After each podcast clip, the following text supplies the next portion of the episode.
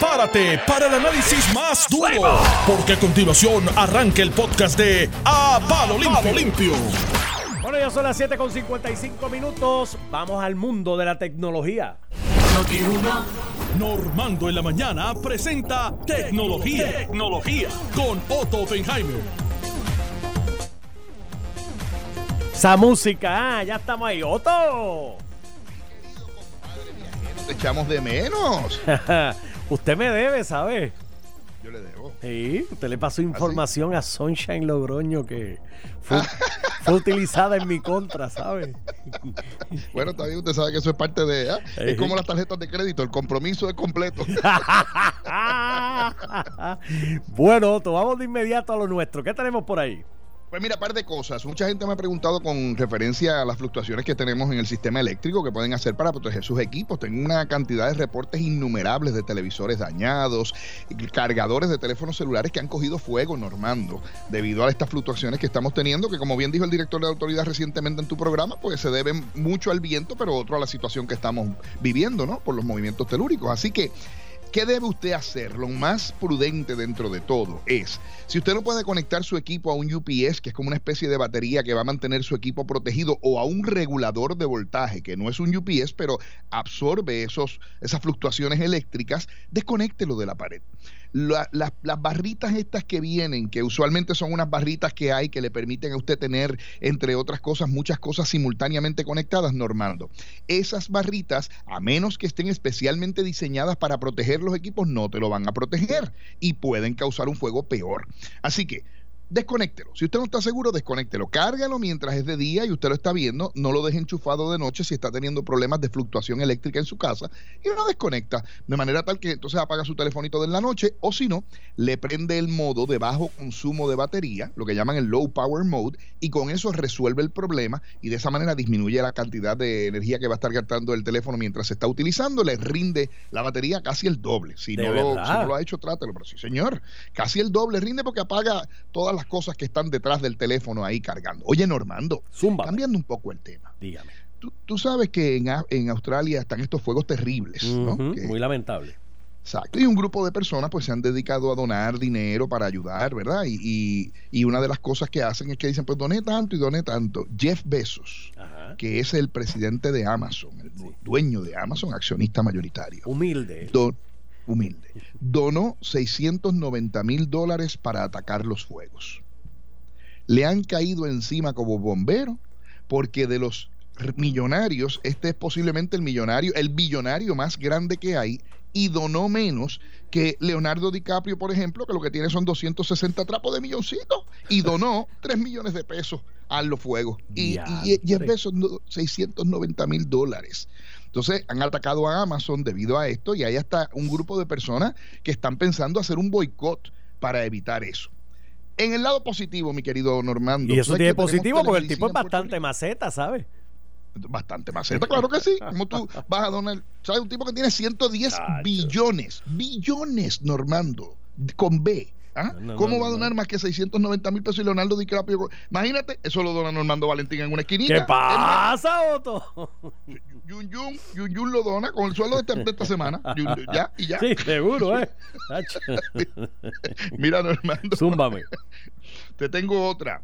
Eh, y, esta, y esta está interesante, me estaban comentando unos queridos amigos y se comunicó conmigo la doctora Aileen M. Cordero, una doctora que hace telemedicina en Puerto Rico. Y lo, y lo digo porque hay mucha gente, diabéticos y otras personas, que a lo mejor no tienen acceso debido a una serie de, de verdad, las situaciones que estamos viviendo, no tienen acceso a un médico, pues hay varios médicos en Puerto Rico que se han dedicado a hacer telemercadeo y lo que han hecho es que o disminuyen o eliminan el costo del, de, la, de la visita virtual, como quien dice. Estos médicos a través de telemercadeo pueden visitar hasta los 78 municipios de Puerto Rico y esto eh, empezó recientemente en enero, muy a tiempo. Yo creo que es algo, es un servicio que los médicos de Puerto Rico pueden dar, porque a veces son cosas que tú puedes diagnosticar mirando a la persona a través de una cámara, a través de la computadora o del teléfono. Eso es lo interesante, ¿no? Y le evitas a la persona un mal rato, ¿no? A un ajuste en medicina, algún tipo de cosa de eso. Así que ese servicio ya está en Puerto Rico para aquellas personas que lo búsquenlo, eh, lo buscan a través de las redes sociales o en Google y van a encontrar varios médicos que están ofreciendo el servicio. Y sé que me tengo que ir porque estoy largo, pero te tengo que decir esto. Zumba. Eh, a los amigos que me han preguntado, la gente de Batteries Plus Bulb sigue operando en Puerto Rico y trajeron unos protectores de corriente de lo que yo estaba hablando ahorita, excelentes. Ah. También unos reguladores de voltaje, pero trajeron algo que mucha gente estaba pidiendo, que son las baterías para, las, para los generadores eléctricos. O sea que hay generadores eléctricos como los de nuestros amigos de Honda, ¿verdad? Que se encienden con un botón. Pues ahora ellos tienen la batería para ese generador eléctrico, porque muchas de ellos lo guardamos después de María. Yo fui uno y cuando le fui a dar el botón, Nacarile del Oriente. Entonces, pues usé el yoyo para prenderlo, pero si es una persona mayor o una persona que no tiene la suficiente fuerza por algún tipo de discapacidad, pues no lo puede prender con el yoyo. Así que vaya a cualquiera de las tiendas Batteries Plus Bulbs, que hay seis en Puerto Rico, en Bayamón, en Caguas, en Atillo, en Mayagüez, en Ponce y en Atorrey, y consiguen esas cositas para protegerse. El chiste, Normando. El chiste de hoy. Oye, había un loco obsesionado amorosamente con otro loco y se le tiraba encima y lo besaba y lo besaba y lo besaba. Un loco con el otro loco. atacando, Ajá. Y al loco que estaba atacando decía, lo quiero, lo quiero, gritaba el hombre, lo Ajá. quiero, lo quiero. Y el atacante le gritaba para atrás, me quiere, me quiere, míralo, me quiere. Ay, ay, ay, ay, ay, ay, ay, ay, ay, hay ay. que, hay que Ay, echarle ay. una piquita de humor al asunto. Sí, sí, sí, no- sí. Bastante, bastante, ¿sabes? Te bien. quiero, hermano. Pásala bien. Nos, nos vemos el miércoles. Bye, bye, bye. Pueden seguir a Otto Oppenheimer a través de sus plataformas, a través de Otto Tecnología. Y les recuerdo que estamos a través de la cadena de Noti 1630, WN1130 en San Juan, W2R2 están las cosas. DH 94.3 FM, WPR 910 PRP 910 en Ponce, Hora en Mayagüez 760, WCMN en Arecibo en el 1280 y en el 1430 de Caguas a través de WNEL. Aquí está José Báez y el licenciado José Sánchez Acosta. Estamos aquí. Esto es a palo limpio. Te vi. Estamos aquí. Te vi por el sur. ¿Viste? Ah, verdad foto. que hay, fotos. este. Una foto, ¿Y sí. tú dónde andabas, Normando Valentín? que te veo bronceadito. Pues yo andaba de trabajo. Ah. de trabajo, de trabajo, con el grupo de los Rayos Gama y Yailin Cintrón en lo que se llamó Gozadera en Altamar. ¿Qué? Estuvimos ¿Qué? toda una semana pues llevando distintos shows y distintas Ah, cosas. María, qué entonces, pues, vacilón, mano. ¿Cómo qué que en. Altamar? ¿En qué? ¿En una embarcación? sí, en el Freedom of the. Seas, en un Ah. crucero en San Martín, Qué Antigua y demás. Y, pero fue una semana de mucha ansiedad porque todo lo que pasaba en Puerto Rico y uno allá lejos, tú Claro, sabes. claro, claro. Pero, pero estoy seguro que disfrutaron y. Sí, sí, sí, no. y la cintura lo sabe. Ah, sí, Sí. a ese nivel. Sí, sí, Tú eres sí. de los ¿Comiste que... bueno? ¿Comiste Comí bueno? bueno y se rodó un rotito. Se quiere decir que aquí hay como unas nueve libras ahí. Ah, pues fíjate, yo pensé que te refería a que estuviste bailando tanto que la cintura se desenteró. Pero, No, pero- ojalá. Fue de lo contrario. pero fue... fue- de lo contrario. Pero Mira, muy oye, bien. que, pues qué bueno que estás de regreso, bueno tenerte acá otra vez, ya extrañaba tu, tu voz.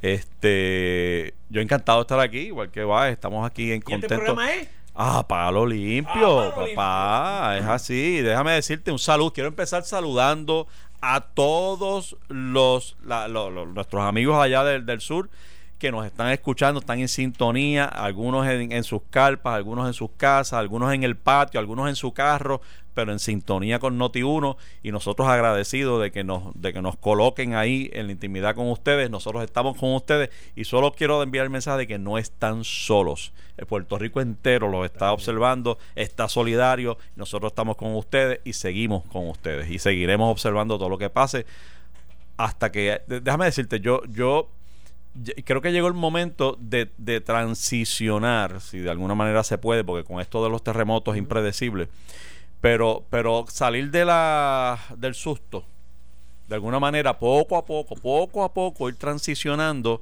a aceptar esto como una normalidad. Como lo han aceptado en Chile, como lo han aceptado en California, como lo han aceptado en México y en otros lugares donde esto ocurre con frecuencia, incluso con, con más frecuencia y con más eh, intensidad en muchas de las instancias. Este. eh, y, y bueno, hacerlo parte de nuestro día y aceptarlo porque veo mucha ansiedad, veo mucho nerviosismo y es natural y sé que nos va a durar un rato, pero, pero eh, estoy esperanzado en que en algún momento ocurra algo que nos haga sentir, quizás necesitamos dos semanas sin que tiemble la tierra para sentirnos un poco más tranquilos. Este, quizás hace falta alguien, un profesional que nos diga, tranquilo, esto va a, estar- esto va a pasar. Este, y así pues regresar a la normalidad, obviamente salvando todas aquellas situaciones donde estructuralmente hay que tomar otras medidas, que ya no es cuestión mental, sino una cuestión de que, de que no tengo casa. Claro. Así que este encantado de estar aquí, encantado de haber participado un ratito el viernes, estuvimos allá en Guayanilla, saludos Ay, al no, alcalde. no- Páez tenía compromiso y a mí se me olvidó hasta excusarlo. Yo no- Estuve en Ponce, ese día estaba en Ponce. Oye, tú estabas en Ponce, estaba ¿sabes que yo lo sur. pensé? Pero tú dormiste acá Sí, sí, dormí acá. y saliste temprano para allá. Sí, sí, sí. Y te digo que la, aunque no estaba en cuestión de trabajo, estaba acompañando a mi hijo a una entrevista eh, de la Universidad de, de Medicina de allá. Este, tuve la oportunidad, mientras él estaba, mientras él estaba en la entrevista, que son larguísimas, eran como Uh, fueron bien. dos o tres horas, pues yo me fui a dar una vuelta por ahí a- al pueblo, el casco del pueblo de Ponce, a hablar con la gente. Y ese día yo entendí, yo, yo, dentro de mi ignorancia capitalina, que yo he sentido todos los, algunos de los temblores y me han asustado, yo entendí hablando con ellos por qué aquellos temblores, me- de forma gráfica, son aterradores. Y es que ellos sienten, y yo, yo, yo he escuchado las entrevistas, pero no, no es lo mismo hablar con una persona De directamente que te ¿eh? y me cuentan cómo primero se siente el estruendo ellos hablan como si fuera un gigante dando una pisada en el piso, como las películas eh, de ficción, y entonces el movimiento es una sacudida, no necesariamente de lado a lado, sino de... ¿sabes? Como si se estremeciera la tierra con un pisotón bien grande de un gigante. Eso es lo que me, me explicaban en muchas ocasiones allá en Ponce. Y era como para arriba y para da- da- de arriba hacia abajo. abajo que tú sientes esa, esa sacudida más peligrosa porque sientes que el techo de tu casa se te va a caer encima. Así que eh, tu- tuve esa experiencia y tú pude entender mucho mejor este cómo se sienten y porque tienen mucho mucho más miedo el que tenemos nosotros aquí en San Juan. Estoy totalmente de acuerdo y qué bueno que lo trajiste porque no es lo mismo. Eh, te digo que no es lo mismo y no, y no quiero parecer como el síndrome este de, lo, de, de, lo- de la gente en las clínicas esperando en la sala de espera de los médicos, que todo el mundo tiene un dolor más grande que el otro. Exacto, que el otro. Pero, pero la verdad es que el, el, con motivo de, de la transmisión en, en Guayanilla el viernes, el jueves por la noche yo me quedé en Ponce. Por aquello de no madrugar tanto, estar más cerca, qué sé yo qué. Este, mi pana. Y sentiste A ver, de las sacudida. 4 de la mañana, 4 y 4, 4 y 5 de la mañana, fue 4.5. Yo lo sentí más intenso, más fuerte que el 6 punto y pico que nosotros cogimos acá el día de Reyes. O sea, fue una cosa tan horrible y a, a esa hora todavía tengo espasmos en la espalda. Porque te levantas azorado, desorientado, no sé para dónde correr, no sé qué hacer. Un jamaquión, pero tan fuerte, 4.5 dos puntos menos en la escala Richter que el que sentimos acá y se sintió tan fuerte. Yo no quiero pensar, no, no sé, ni puedo imaginarme lo que sintieron allá con el seis punto y pico estando en el epicentro de, ese terreno. De, de verdad que eh, uno eh, fue una experiencia bien humanizante donde tú, como te pasó a ti, Bae, eh, te acercas más y entiendes mejor lo que está pasando y por qué hay gente que no quiere entrar a su casa. Que hay gente, ah, pero que entre. No, no, no, no. No, no, no. Yo, yo entiendo por qué tú no quieres entrar a tu casa. Así que tranquilito donde está.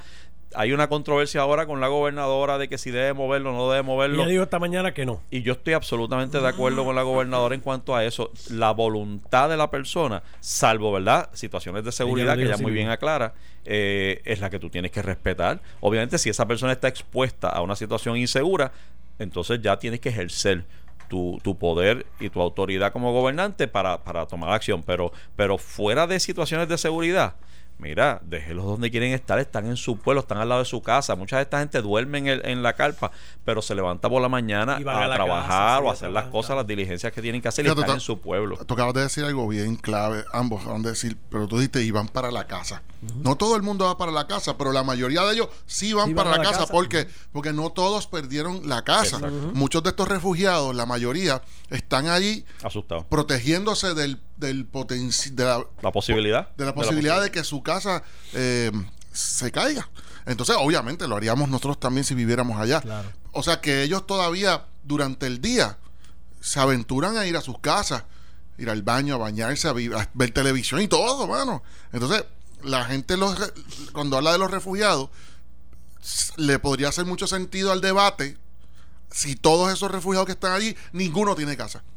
O sea, no, no estoy, Que no es el caso. no estoy diciendo que unos están mejores que otros. Exacto. Si ese fuera el caso, pues entonces hay que, eso es un, un asunto permanente que hay que atender a la mayor brevedad posible y posiblemente llevarlos a un lugar como el Campamento Santiago, que fue una sugerencia que se hizo, pues tal vez haría algún sentido, pero es que yo creo que lo que tú dices, José, es verdad.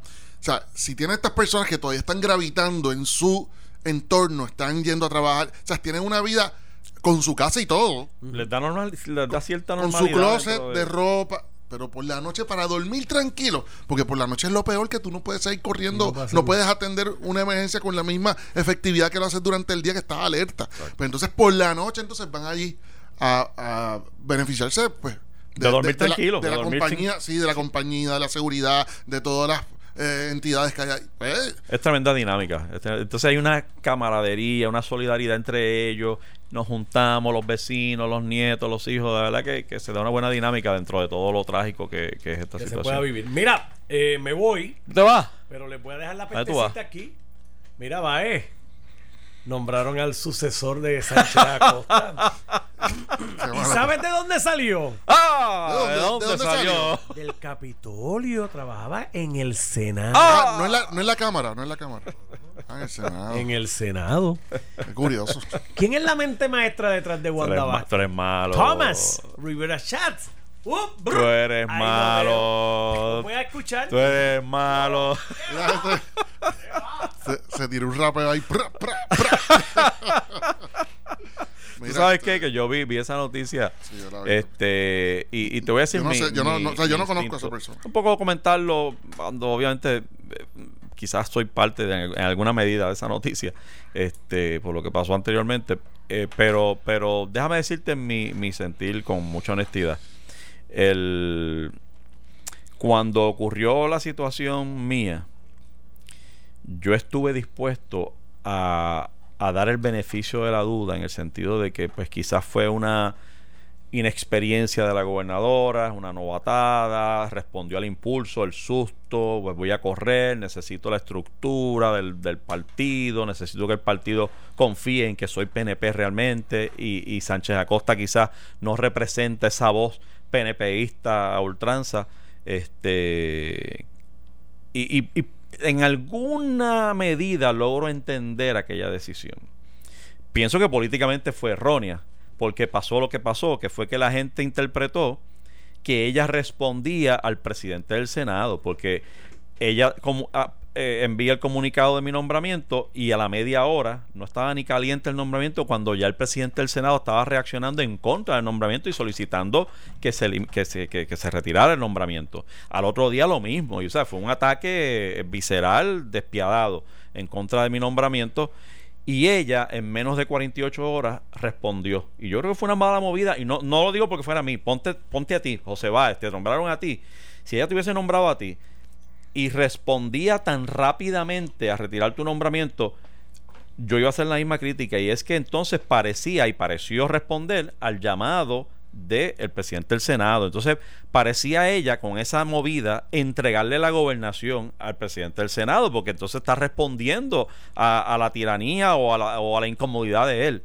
Eh, aún así, dentro de que pude, pude ver eso políticamente así, eh, daba el beneficio de la duda de que, de que pues, pues, la impulsividad, el susto, la cosa. Ya ayer, con un nombramiento que me parece tan, ¿Cómo te digo? No, no con- de hecho, de- debo decir, no conozco a la persona, me parece que se llama Osvaldo Colón o algo así, pero no, no, no, lo, no lo conozco, así que no tengo nada ni bueno ni malo que decir. Este, eh, pero el hecho de que provenga precisamente de ocupar ese mismo puesto, asuntos públicos o de alguna manera ayudante del presidente del Senado, pues entonces corrobora lo que fue la, la crítica que hizo mucha gente de que de que caramba, pero de verdad está la gobernadora respondiendo y sometida a la disposición y al, al- designio del presidente del Senado. Y yo creo que ella tiene que cuidarse mucho de eso. Y, y esta movida parecería no parecería a ella eh, eh, no importarle esa imagen, esa imagen de que está, que está que está creando, de que responde al designio de la voluntad del presidente del Senado. Es como que si no le importara, es como que sí, estoy respondiendo a él, estoy dejándome llevar por él, ¿y qué? Yo creo. Yo creo que está, tiene una mentalidad, la mentalidad de ella, en aquel momento en que ocurrió lo de la retirada de tu nombramiento y al día de hoy, es una mentalidad primarista. Y los que me escuchan, pues Claro, digo, claro. sí, los que me escuchan me dirán, ah, no, estás diciendo algo, no, no estás diciendo nada nuevo. No, no estoy diciendo nada nuevo. Pero para todas aquellas personas, y yo insisto, y es lo mismo que yo decía en aquel momento cuando ocurrió lo que ocurrió, para todas las personas como tú, incluso tú, el mismo Normando, que en un momento dado, comunicadores como ustedes, en un momento dado tú, sintieron mucha esperanza en que esta persona que llegó a la gobernación, y no digo persona de forma despectiva, es para hacerlo de forma totalmente genérica del momento histórico que estamos viviendo. Esta persona que tuvo la oportunidad de llegar allí sin, porque el destino la llevó sin tener que responderle a nadie. Pues sin pegar pasquines. Sin pegar pasquines, pues, y sin, sin tener eh, avanzadores que pegaran los pasquines, que es lo que tú quieres decir. O sea, que no le respondía a nadie, pues era esperanzador para todo el pueblo de Puerto Rico pensar que esa persona iba a tomar decisiones como todo el mundo viene exigiendo de forma casi utópica, porque ya todo el mundo piensa eso es imposible. Y de momento le tocó esto a ella y, que, y, dijo, y todo el mundo dijo, mira, lo que, todo lo que siempre pensamos que era utópico, que un gobernador llegara sin tener que pegar pasquines, llegó, llegó. Y todo el mundo estaba bien optimista, a pesar de, de la historia que cargaba ella durante los últimos dos años. Todo el mundo estuvo dispuesto a olvidarse de todo, de las hijas contra, de todo, todas las cosas. No las voy a mencionar ahora. Y de momento me incluyo no no no no no lo digo no lo digo pero, pero, pero, es que yo creo que es razonable. tenía la esperanza es que tú no eres tú no eres el único. Yo creo que tú eras parte del 85 90% de la población. Populares pipi, de todo y ella pues, la realidad es que yo pienso que se ha está tan inmersa en su proceso primarista de ganar que es natural políticamente pero mm, yo no lo acepto. Yo no lo puedo aceptar todavía porque es que eh, cualquier persona, cualquier buen puertorriqueño que hubiese querido hacer un cambio social, le daban ese tronco oportunidad de convertirse en gobernador, gobernadora constitucional por el destino como le pasó a ella. Y estaríamos aquí, cualquier persona, te digo, mano, cualquier persona, y no estaría tomando decisiones políticas. Nada, eso, son mis, cinco chavitos. Y, sabes qué, José, el, la vida le ha dado una gran oportunidad con este con este asunto que estamos viviendo ahora mismo eh, que, me gustaría desarrollar el tema contigo porque eh, en términos generales y no solo la gobernadora es y lo titulé en un comentario que hice en Twitter arroba JS Acosta eh, que el meme no era mío, el meme decía algo así de que el team azul corriendo por la gente se aparece de la gobernadora con Rivera Chat, eh, Jennifer González y otros líderes del PNP. Y creo que hay una popular cola también en el grupo. Vestida de azul. sí, vestida de azul. Y que creo que no va a correr a reelección. O sea, que, no tiene problema con lanzarse por ahí en la ola azul. Y déjame hacerte un comentario. Esa es Lidia Méndez, que la saludo, ella nos escucha. Ah, ella me escribe. Yo, yo, eh, la estimo muchísimo. ella lleva muchísimos años en la legislatura con una solidez electoral bien fuerte en su distrito representativo. pero que es curioso porque porque todo el mundo se confundió y todo el mundo decía, no, pero es que hay una popular ahí metida, aunque está vestida azul. Pero continúa. el team azul. Una foto lo más peculiar porque parece, tú sabes, como el ejército azul por las calles de, no sé si Yauco, Guayanilla, Guánica, pero por alguna calle de, uno de estos pueblos del sur caminando. Entonces, pues, eh, eh, el meme no lo hice yo ni lo escribí yo. Yo solamente lo coloco, lo publico y pongo en forma de pregunta, solidaridad o campaña. Y yo creo que es una línea tan fina, mano. Y, quiero ser justo en esto, y no sé si pueda hacerlo, pero, porque dependiendo de dónde estés parado, ¿verdad? Este, lo vas a ver justo o injusto. Pero, pero la, la posición donde se encuentra el político hoy es bien difícil, es bien fina la línea donde tú dices, estoy siendo solidario. Primero, a ti se te elige para ser servidor público. Por lo tanto, en una tragedia como esta, no te vas a esconder. No te puedes esconder, yo creo que estás obligado a reaccionar. Aunque te parezca antipático, vas a tener que aparecerte por ahí posiblemente. Tienes que dar cara. Mi problema, donde lo conviertes en campaña, que la línea, porque la línea es finita, es cuando llevas la cámara. Cuando necesitas la publicación, cuando necesitas que te vean. Y ya cuando necesitas que te vean y necesitas que haya un fotógrafo detrás de ti, entonces cruzaste esa línea de solidaridad y la convertiste en una de campaña. Y sobre ese tipo de, de, proyección, el pueblo pasará factura en su momento, o pensaría uno que va a pasar factura, porque como le gusta decir a mucha gente, Puerto Rico después del verano del 2019 no es el mismo. Yo no todavía no estoy seguro de si es o no es el mismo. Lo sabremos en noviembre de este año. Viste, iba a decir 2020 como si fuera algo lejano, pero, pero no, es, estamos, es- estamos es- aquí, es- estamos aquí. lo sabremos dentro de 11 meses. Este es el año, este es el año. Este, si realmente se va a pasar factura a esta gente, y de nuevo, quiero ser justo y quiero que seamos justos en la evaluación, porque el político electo está ahí para ser un servidor público. Y discutíamos la semana pasada tú y yo, que yo decía, pero legisladores allí, incluso legisladores de distrito, metidos en otro lado, uno dice, bueno, pues que si soy servidor público, estoy donde haga falta estar, y tú me traías otra, otro punto de vista de, el punto de vista de la necesidad quizás eventualmente de legislar, pues aquí estoy viendo de primera mano. Pero llega un punto donde tú dices, bueno, pero, pero para legislar tengo que estar todos los días metido allí con un fotógrafo. Esos son otros 20. Ahí es que se El- cruza esa el, línea. fotógrafo me parece que no es necesario. El fotógrafo es el que daña la, el que lo convierte en campaña. Es, es como el caso de, de Jennifer González, que le puso un sello y hay una controversia sobre eso porque anda por ahí bajando. Eh, En unas donaciones las vendieron en unas bolsas que dice Unidos por el Sur. Entonces abajo tiene el sellito de Jennifer y González. del alcalde de Bayamón me parece también. O sea, hay- hay- dice alcaldía de Bayamón. No, Alcaldía no el nombre de, Bayamón y de- el- creo que no dice el nombre del alcalde. No, no, en No la sé, foto no que sé. vi no dice el nombre. Eh, eh, pero sale el logo del, de la alcaldía de Bayamón y sale el nombre de, de Jennifer González. Entonces, yo tengo problema con el nombre. Tengo problema porque una cosa es, esto viene de Bayamón, ahí va. Eh, uno podría, ¿verdad?, discutir esa. Pero ya el nombre de una persona que está en Washington, en los que se recoge en Bayamón, pues como que eh, lo veo forzado. Lo veo forzado y creo que se proyecta forzado. Y se proyecta como que quieres ganar protagonismo con las donaciones que se están haciendo, que están haciendo otros. No la estás haciendo tú, la está haciendo otro y por alguna manera te estás beneficiando del empaque. Porque, porque pues, hay, ponle el sello ahí, que yo eso también yo, yo tuve, ¿sabes? Está bien yo difícil. lo coordiné, yo lo coordiné. O yo lo coordiné. Y te voy a decir una cosa, sí. O sea, bueno, nada, termina con esa Yo- línea porque yo- aquí te iba a hacer un comentario respecto a eso. To- quiero quiero pero- entrar en el proceso de las ayudas y los esfuerzos. y sí, porque he mezclado. he Sí. sido, y, y empezamos hablando de la gobernadora y brinqué aquí, No, pero no, es, no, es porque está todo más no lo entiendo, en entiendo, entiendo. Es que, es que es precisamente, ¿cómo es la pregunta? ¿Solidaridad O campaña. o campaña? ¿Campaña política o incluso eh, comercial? Porque eso es lo que te iba a comentar ahorita.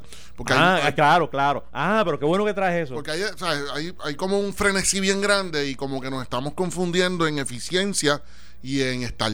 Y yo creo que nos está pasando a todos. Y es una crítica constructiva, José, mano. De verdad que hablábamos tú y yo fuera en el pasillo, que todas, y cuando hablábamos de ese tema, que tú genuinamente hiciste esa pregunta, porque después fue que se cayó algo allá abajo. tú estás mirando. Pero está ahí. de- No, no, sí, sí, sí, sí, pero vienen ahora a arreglarlo. Ok.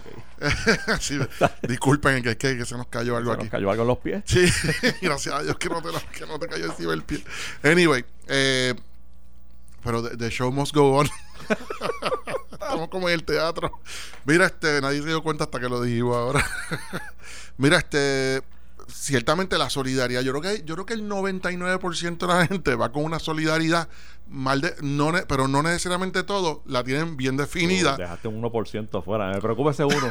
No, no, no, es que el nove- no, el problema es somos el 99%, que es que no necesariamente sabemos, estamos como gallinas sin cabeza.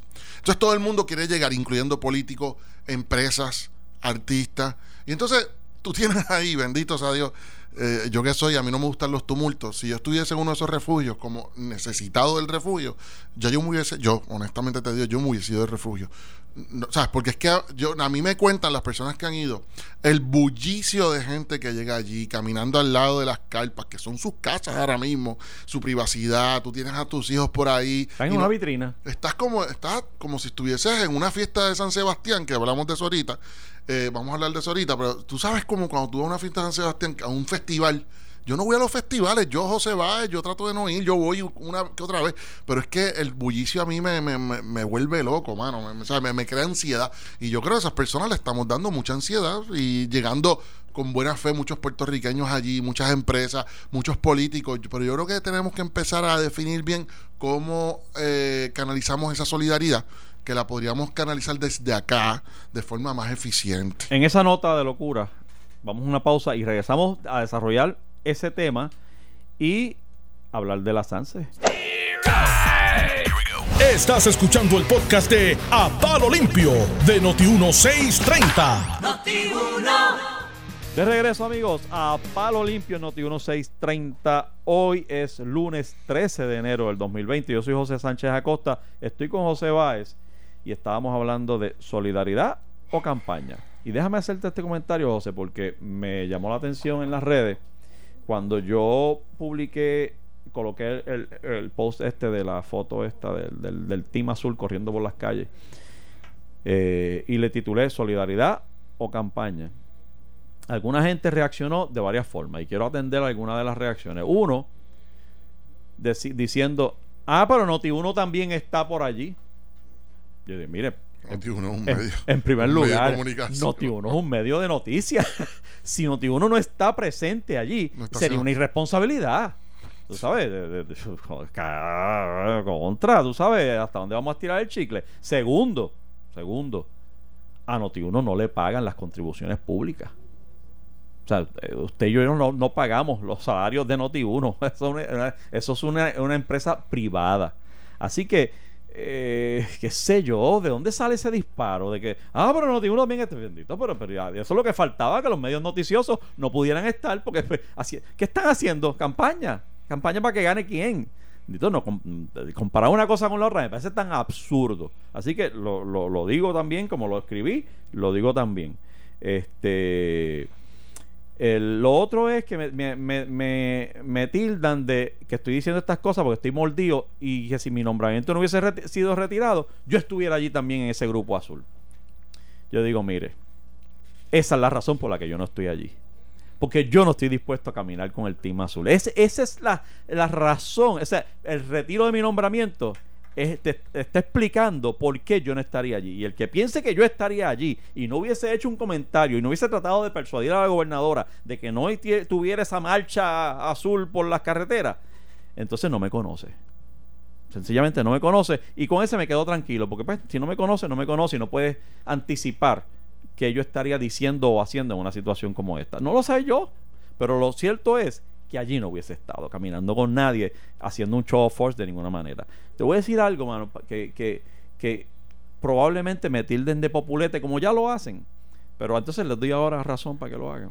Este, yo sé de alguien, porque me lo dijo otra persona que estaba allí, el, el- en uno de los campamentos donde, donde estuve, eh, que ha estado visitando el, el campamento, que ha estado cocinando en un campamento, y no he visto una sola foto de él allí. Y es Eduardo Batia.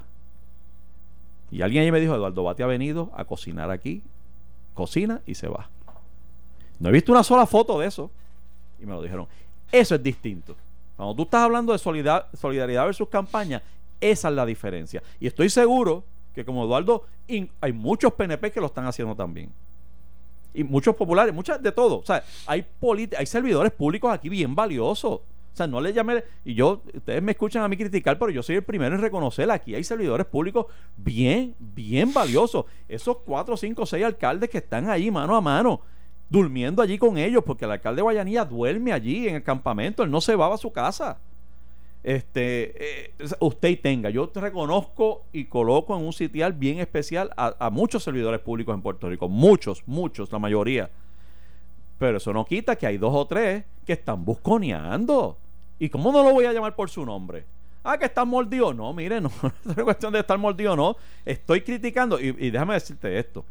Yo hice un compromiso aquí, contigo y con los que nos escuchan y con todo Puerto Rico, de que yo no pienso utilizar el privilegio que me da Noti1 para yo aquí eh, meterme aquí en una vendetta eh, y estar en una venganza y tirándole y el PNP es malo y el PNP el otro es bueno no no eh, me comprometí a eso y en eso estoy muy firme pero de verdad usted piensa que a un ser humano a quien excluyeron por decir lo que decía me voy a callar ahora ¿En serio están esperando que yo me calle ahora? Pues si me sacaron por eso, ahora, ahora hablo con más libertad. O sea, de verdad, o sea, la crítica es, este tipo no puede estar allá adentro porque dice lo que piensa y habla mucho y critica al PNP. Entonces me sacaste como consecuencia de lo que estaba haciendo y ahora quieres que me calle. ¿En serio? ¿Cuál es la lógica detrás de eso, mano? Tú sabes, Así que sí, estoy aquí y voy a seguir criticando. Y piensa usted, estoy mordido no estoy mordido, voy a seguir haciendo exactamente lo que hacía antes de lo que pasó con mi nombramiento. Porque, porque, porque por, si no, no podría estar aquí. Correcto. Entonces, O sea, ¿qué hago de- aquí? de eso se ¿Qué trata. hago aquí? Escucharte a ti de eso, y darte la razón Y yo sé que eso este- también estaría bueno que me escuchara y me diera la razón. de vez en cuando. Pero para eso estamos aquí, para eso estamos aquí. Ellos tienen que entenderlo y eventualmente lo entenderán. Yo creo que las personas que hacen esas críticas muchas veces las hacen, tú sabes, esas críticas que se hacen para acallar a otros. Eh, y te hacen esas críticas Claro, para, claro, claro. es para ganar el argumento. Pero imagínate, Sí, yo no. sabes. Y lo que yo he visto en las redes son, usualmente tú sabes las cuentas. sí, uno sabe. Tú seguro. sabes la cuenta, eh, y digo cuenta, la persona Sí, que lo hace a través de una y cuenta. abren otra y sigue por ahí. Sí, sí, eso no. eso, eso. O sea, ahí me parece que es natural. Y ahí me parece que la crítica que, o el señalamiento, el, el interrogante que tú presentaste es natural. O sea, y repito, eh, era este eh, solidaridad o, o, o política o campaña. Y la línea sé que es fina y no y no y, y creo que es injusto condenar a los políticos por por presentarse allí. No tengo ni- de verdad que hago la hago la salvedad porque me parece que que oye, tú eres un servidor público electo por el pueblo y hay una tragedia y tú no te vas a aparecer. Sí, eh, tú sabes, está un poco eso- también- Eso, ahí, eh, sí, ahí que te iba a decir, porque he visto, aparte del interrogante que tú presentaste, que, que es un debate que uno se puede tener por Para mí la cámara hace la diferencia. Sí, y, y, y, y cómo se toma la foto. Porque si, Exacto. porque, Porque, si, si a, la cámara la- exacto. porque si a Eduardo Batia lo cogen desprevenido cocinando allí eh, a través de un, un tercero, pues no es lo mismo a que él se aparezca allí con cinco personas todos vestidos de rojo, que no tiene de malo el, el- el color de la vestimenta, de hecho. Y te iba a comentar eso. De nuevo, es que hay que diferenciar. O sea, si ahí llega Coca-Cola, la compañía Coca-Cola, con toda probabilidad sus empleados y sus vehículos. identificándolo. Correcto. Los, los partidos políticos no son otra cosa, es que lo per- perdemos de perspectiva, no son otra cosa que organizaciones sin fines de lucro de corte socioeconómico. Que ese lustre no lo tengan, son otros 20 pesos. Pero si no lo tiene, es si ese lustre no lo tiene, pues sea cuidadoso en la forma que hace las cosas. Por ejemplo, en las manifestaciones del verano, tú, sea, tú como presidente de uno de los par- del Partido Popular, aunque fuera el partido de oposición, tú no te podías aparecer en las caminatas por allí con las banderas del Partido Popular Democrático. ¿Por qué? Porque desgraciadamente las manifestaciones del verano del 2019 eran en contra de la política en general, hasta cierto punto, de las costumbres, de era en contra de Ricardo Rosselló y todo lo demás, pero había una acumulación, hay una acumulación de un descontento en contra de la política. Uno lo está viendo ahora mismo, lo está viendo con este con este revolú, hasta incluso las expresiones que hizo Bad Bunny, el artista, que salieron a relucir en un periódico digital hoy, ¿Qué dijo? Yo no vi. por la mañana, por eso es que posiblemente no lo has visto, pero lo vi saliendo para acá, lo, lo, lo vi que él está verbalizando en sus redes sociales, me parece que fue Twitter, diciendo a la gente que no le dé ninguna ayuda al gobierno, Ah, que se la den directamente. que se la den a- directamente a las personas. Pero ahí voy a entrar ahora con, con, con un tema relacionado, pero no directamente. Me parece que lo que demostró Bad Bunny es una desconfianza en el Estado, en el establishment. Y yo lo entiendo, yo lo entiendo perfectamente, lo entiendo. Recoger el sentir de mucha gente. Sí, recoge- eh, correcto. Pero por otro lado, no es correcto pensar que el gobierno no tiene ninguna utilidad como la gente ha estado vociferando. No es correcto, porque ahora mismo, si algún problema tienen esos refugios, es que nosotros, lo, lo que estamos acusando al gobierno de ser ineficiente, nosotros, los que queremos ayudar con mucha emoción y mucha dedicación y mucha pena eh, y solidaridad, estamos desayudando muchos de los que estamos llegando allí. Porque no lo estamos haciendo de forma coordinada, porque nosotros que todos, todos queremos llegar con lo nuestro. Todos queremos entregar lo nuestro y todos queremos llegar con nuestra caja de agua de tres pesos de Walgreens a entregarla personalmente. Sí, pues ese es el problema. O sea que entonces vas en tu familia, vas en, vas en un carro solo con tu esposa Y tu caja de agua. y tu caja de agua, porque estás emocionado. No es porque, Claro, no claro, es porque claro. seas, o sea, estás emocionado. Y entonces llegas a un área donde hay unas Primero personas creaste un tapón brutal. creaste un tapón brutal. Posiblemente no, no planificaste y no echaste gasolina antes de salir, así que vas a, vas a coger, vas a llenar, vas a echar gasolina allá, donde esas personas que están allá apretaditos ya también necesitan gasolina. No llevaste nada de comer, así que cuando llegaste al refugio, y esto está pasando, señores, esto está pasando. ¿Te comiste la comida? Te comiste- A los refugiados. Sí, claro, porque Coca-Cola, Pepsi y todas las compañías que van allá a ayudar, Sí, yo estuve a punto. Sí, pues todas las personas. Es natural. Mira, fuiste para allá y necesitaste ir al baño. Y viste que estaban las. ¿Cómo se llaman? Las letrinas portátiles. Esas letrinas están hechas para los benditos refugiados. Entonces, llegaron mil, tres, tres mil personas allí durante el día, no a la misma vez. Pasaron tres mil personas, solamente hay 300 refugiados y las tres mil personas utilizaron las letrinas Las cinco letrinas que había. y las, las utilizaron, posiblemente la mal utilizaron como si fuera un festival, las dejaron apestosas para que entonces mi hijo, que yo estoy allí quedándome, mi hijo vaya a tener que usar una letrina, utiliza por todo el mundo. Se hicieron un hot dog en una esquina y todo el mundo hizo fila allí. Hicieron, o sea, lo que te digo es, yo sé que usted entiende y ahora me estoy, esto es como una, una exhortación. Usted está emocionado con su, con la situación que está pasando en el sur. Pero si usted no tiene que llegar y en su urbanización, en su compañía, en su municipio, hay un grupo de personas, o el Estado, el municipio, el alcalde, está recogiendo, acopiando bienes. Cuente con ellos. Cuente con ellos, porque usted entonces hacer un grupo, todo el mundo quiere hacer un grupo familiar, un grupo de la iglesia, un grupo, y todo el mundo quiere llegar. ¿Por qué no mejor buscamos a alguien que canalice las ayudas? Y lo mismo están haciendo los artistas.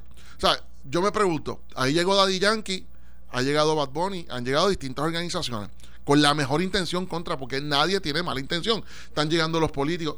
Pero la pregunta es, cuando llegan allí, ¿usted coordinó de antemano si lo que se necesitaba era comida ese día? ¿Y qué va a pasar con ese exceso de comida que llegó? Ese exceso, el agua siempre es necesaria, pero exceso de comida que, que es perecedera, que ya al día siguiente, por la falta de refrigeración que hay, ya está dañada. Ya está dañada. ¿Qué usted va a hacer con eso? Llegó con lo que se necesitaba. Llegó con las personas necesarias. Se necesitaban 10 personas para repartir esto que yo traje. ¿Usted llegó con 10 o llegó con 20? Porque habían otras 10 más que querían llegar. Porque querían llegar. Porque querían llegar. ¿Por qué? De nuevo, porque querían llegar. No, no, no. Usted no llega ahí porque usted quiere llegar. Si usted quiere ser solidario, usted primero piensa bien cómo usted puede ser solidario y si su solidaridad es su pre- distinto es el caso de psicólogos, pastores que van a dar van a dar un apoyo emocional porque tienen Que el- yo creo que ahora mismo es y eso es importante. exactamente que lo esas necesario. Y que esas personas lleguen allí, doctores, médicos, este, esas personas que se necesita que su capital intelectual llegue allí, pues yo no lo cuestiono. Pero yo, por ejemplo, yo, yo, si yo no voy a ir porque, porque no tengo que hacer una entrevista o algo, si no es por eso, llegar por llegar, yo le dije, este fin de semana muchas personas me llamaron para pensando que yo de una forma u otra sabía eh, cómo ayudar eh, o- y yo a todo el mundo le decía yo tengo unos cuantos centros de acopio que yo he escuchado en Atorrey San Juan. Y yo lo que hago es pues le digo a la gente utiliza ese centro de acopio. O sea, hay compañías, hay iglesias, hay este municipios que están haciendo, o sea, utilízalo porque si tú sabes el centro de acopio, ese centro de acopio, con toda probabilidad, antes de llegar con el contenedor que va a llegar, levantó el teléfono, habló con el alcalde, te lo aseguro, y el alcalde le dijo, mira, no, no, no, no, no, espérate, aguántate eso, eh, no la lleves al refugio, llévalo a este otro lugar que la gente no sabe. Los medios todavía no han llegado ahí, pero estas dos urbanizaciones, que esto también está pasando, José, esas dos urbanizaciones, las personas no están yendo a los refugios. Lo que están haciendo es que están acampando al lado de su casa, en el patio o al frente de su casa. Toda esa comunidad no están en el refugio, pero ellos necesitan, porque no tienen electricidad o por lo que fuera. Pero no están durmiendo en sus casas. Pero eso no es un refugio formal. Y hablaste con el alcalde, y el alcalde te dijo, ¿dónde canalizarlo? Eso no lo puede hacer un ciudadano de a pie. Y entonces, nada, esto es una exhortación para que continuemos con nuestra solidaridad, pero lo hagamos inteligentemente antes de ir a ocupar el espacio. Sí, que nuestro, que nuestro buen deseo no se convierta en, Sí, en un sí. obstáculo. Y yo en entiendo que los de- Oye, yo entiendo que los primeros días eso ocurriera. Pero yo creo que ya hoy lunes, gente, debemos de, de- de controlar nuestras emociones este dentro de lo que podamos, ¿verdad? Porque si yo tuviese un familiar Vamos a allí- organizarnos, yo vamos a no- organizarnos. Sí, yo no le estoy hablando al que tiene un familiar allí. El que tiene un familiar allí va a querer llegar todos los días y yo no lo cuestiono. Yo estoy hablando de los que no tenemos que llegar físicamente. Eso es lo que estoy hablando, los que no tenemos que llegar físicamente. Piénsenlo primero Buen antes consejo, de. buen Sí, sí, consejo. sí. Mira, antes de irnos, y este y la SAN se va para allá.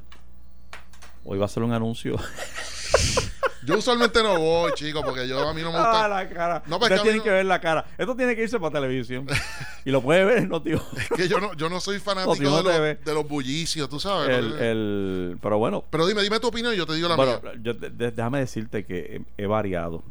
El viernes, Alex Delgado hizo algo así como un referéndum allí en el grupo que estábamos, donde si preguntaba si debíamos, se debía celebrar o no, y, y dije que sí, pensando en que había que pasar la página, de que el movimiento económico, el impacto económico que tienen esas fiestas, especialmente luego de un verano donde los, los comerciantes en, en el viejo San Juan se vieron bien afectados, eh, pues era como que algo positivo para, para, para el municipio eh, y para que, Puerto que Rico. no, que no debía. Tú dijiste. que pensaba que sí debía celebrarse. ah, que sí debía en, celebrarse. ese, en ese momento esa fue mi reacción. Pasado el fin de semana, vi- las réplicas de los temblores, eh, escuchando más a la gente, viendo el sufrimiento, se me está haciendo bien difícil, bien difícil digerir la idea de la fiesta. Un, un amigo en las redes escribió algo que me parece simbólico, pero, pero, pero que también me tocó. Es diciendo, ah, recuerden la canción, la canción ahora de moda en la fiesta, que tú sabes que cambia de vez en cuando con los años, pero la, la nueva y las, por los últimos años ha sido la de voy subiendo, voy bajando, tú vives como yo vivo, yo vivo, tú me vas Sí, vacilando. no se sabe si va a subir. Al fin y al cabo, no sabemos si está Sí, subiendo no o se está sabe, bajando. pero fuera de eso que se dice cuando uno está borracho, este, el, el- la canción ha- hace alusión a tú vives como tú vives, yo vivo vacilando. Y él lo, hacía una analogía como que interpretándolo como que yo estoy vacilando y tú estás jorobado. Y me, me tocó, me tocó, ¿sabes? Porque ¿qué, qué, qué va a sentir el, el de Guánica, el de Guayanilla, el de Ponce, el de Yauco, al escucharnos vacilando? Y tú vives como tú vives. Qué sé yo, me, me No, trabajó esa- entiendo, me, me trabajó y me siento incómodo con la fiesta. A mí me de- tocó, sí, a mí me tocó eso al principio, este, igual que, o sea, esa solidaridad que, diantre, y yo no voy usualmente, ¿verdad? o sea, yo voy tal vez durante el día, Sí, la artesanía, cuando no hay mucha gente, de tenemos que llegar temprano, le digo a mi esposa, pero si de momento me dan las 12 del mediodía, papá, yo no voy, voy para allá porque usualmente no me gusta meterme en el bullicio. Ahora, la única preocupación que yo tengo con la fiesta fue, pues, principalmente la entrevista que se hizo hoy por la mañana de la arquitecta. Se me olvidó el nombre. Astrid Díaz. Sí, que ella sí dice la realidad, mano, es que esas estructuras, ella las ha encontrado sólidas, pues ella está trabajando en una estructura ahora mismo, remodelando. Sí. que las encuentras bien, considerando que en San Juan no se están sintiendo los temblores de allá. Pero ella dice algo bien cierto. Tú tienes una cantidad de personas allí que si, si eso tiembla van a empezar a correr. Van a empezar a correr. Y si se caen cornisas, escucha, cornis, que s- cornisas son como lo- los, los moldes que tienen esas estructuras viejas arriba, que son pues cantos de cemento que puede caer. Que se han caído. Se, Ahí se han caído, balcones. balcones. y que eso ocurra mientras hay unas personas ahí. Mira, yo creo que esa es la única, eh, por cuestión de seguridad, es que a mí me preocupa la celebración de la fiesta. Pero me parece que hay que tomar esta decisión concienzudamente, no con la controversia y la confrontación que yo he visto en las redes. Me parece que estamos, tenemos que, oye, tenemos que bajarle dos. Porque está un poquitito, o sea, hay que, uno no puede Vamos a la pensar. y, sí, y la alcaldesa que tiene que tomar esa decisión no puede pensar concienzudamente y con calma, mano.